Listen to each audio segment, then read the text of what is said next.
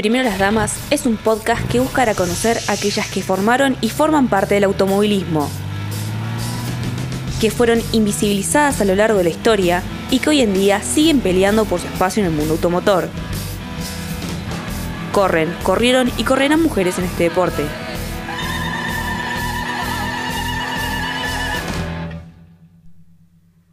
Bienvenidas y bienvenidos. Hoy vamos a hablar de dos mujeres que realizaron actividades completamente distintas, pero al mismo tiempo a ambas las unían las ganas de vivir una aventura. Claire Nord Stines fue una pilota alemana que nació en 1901. Era la hija de Hugo Stines y Claire Wagnecht. Al finalizar el secundario, se encargó de los negocios del padre en Sudamérica, para luego asumir el cargo de dirección de la compañía familiar Weste Film hecho que no le agradó a sus dos hermanos mayores, y por ese motivo, cuando falleció su padre, le prohibieron la entrada al negocio. Con mucho tiempo libre y recién 24 años, recibió constantemente quejas de su madre para que se encuentre un pasatiempo y una pareja, porque claramente, si no era un esposo, ¿qué otra cosa iba a anhelar una mujer en esa época? Finalmente, Clernor le hizo caso a su madre, aunque no del modo que le hubiera preferido, ya que su nuevo pasatiempo fue el automovilismo. En 1925, las carreras de autos estaban en su auge y los pilotos eran casi héroes, así que ella quiso experimentar lo mismo. Para 1927, ya había ganado 17 carreras y era una piloto muy reconocida en Alemania y en toda Europa. Pero se ve que necesitaba un poco más de adrenalina y aventura, así que el 25 de mayo de 1927 emprendió un viaje alrededor del mundo. O por lo menos gran parte de este. La acompañaba como copiloto Carl Axel Soderstrom, un fotógrafo y cineasta sueco que conoció dos días antes de salir, más dos mecánicos. La travesía la realizó con un Adler Standard 6 recién salido de fábrica, Contó con varios patrocinios alemanes de la industria automotor, como Adler, Bosch y Aral, que la financiaron con 100.000 Reichsmark. Aunque es difícil de calcular, serían alrededor de 43.500 dólares de ese momento. También contaba con la ayuda del ministro de Asuntos Extranjeros de Alemania y los embajadores de Francia, Inglaterra y la Unión Soviética. Pasó por los Balcanes, Beirut, Damasco, Bagdad, Teherán, para luego llegar a Moscú, donde los mecánicos acompañantes la abandonaron, así que siguió solamente con Karl Axel. El recorrido siguió en Siberia, pasaron por el lago congelado de Baikal, el desierto de Gobi y llegaron a Pekín. Ahí fueron en ferry a Japón y luego a Hawái para empezar a emprender el camino de Sudamérica. Una vez en tierra, descendieron en el puerto de Callao y Lima, bajaron hasta Arequipa, La Puna la Paz, Jujuy, Tucumán, Rosario y Buenos Aires. Cruzaron los Andes y se dirigieron a Valparaíso y entablaron el viaje a Centroamérica, subiendo por Panamá hasta terminar en Los Ángeles.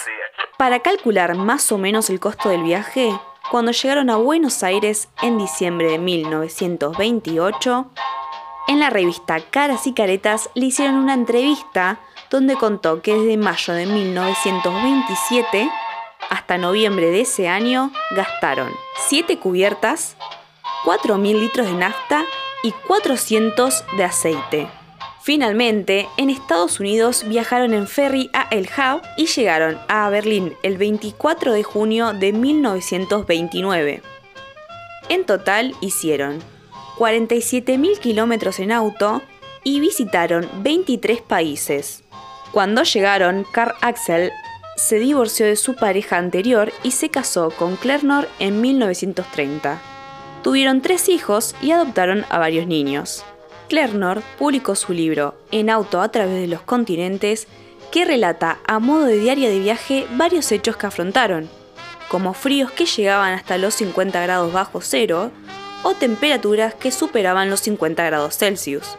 Ahí cuenta que siempre le gustó la aventura y que la madre insistía en que le gustaran más las actividades que en aquella época estaban bien vistas en las mujeres.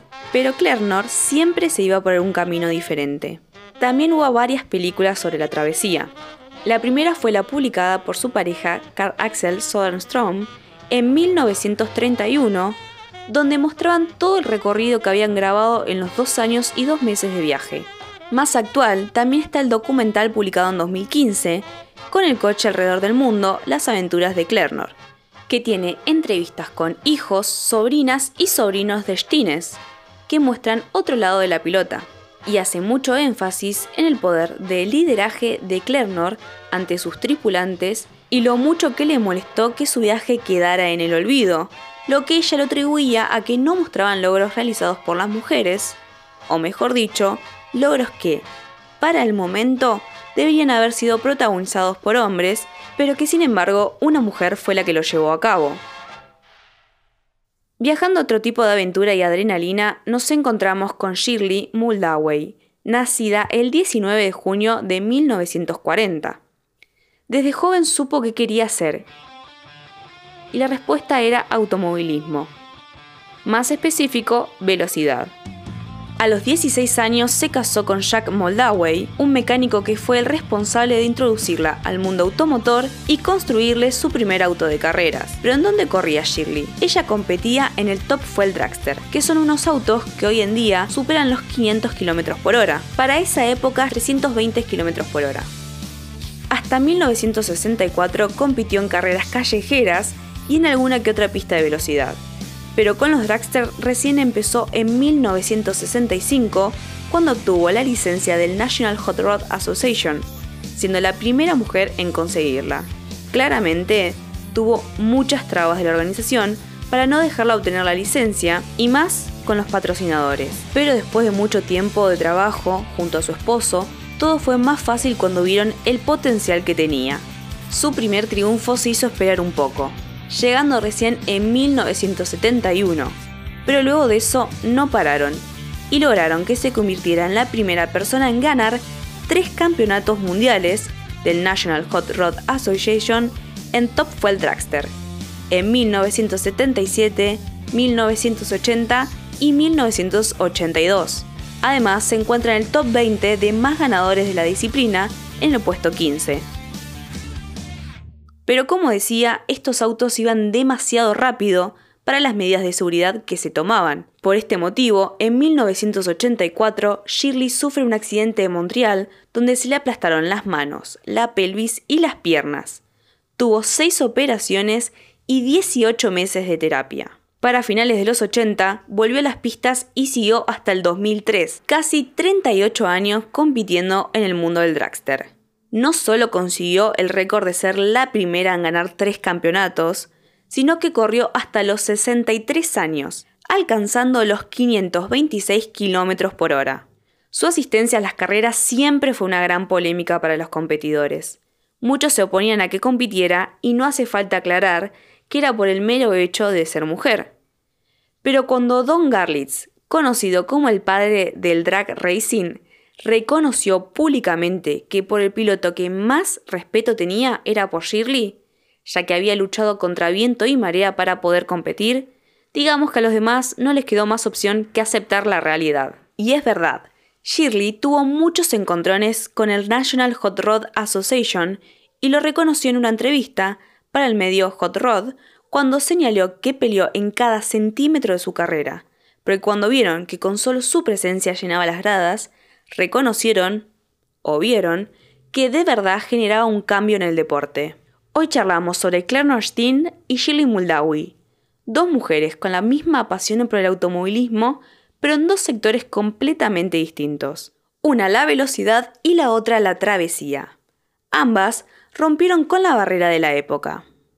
El próximo capítulo es muy especial, ya que vamos a hablar de las mujeres de la máxima categoría del automovilismo, la Fórmula 1.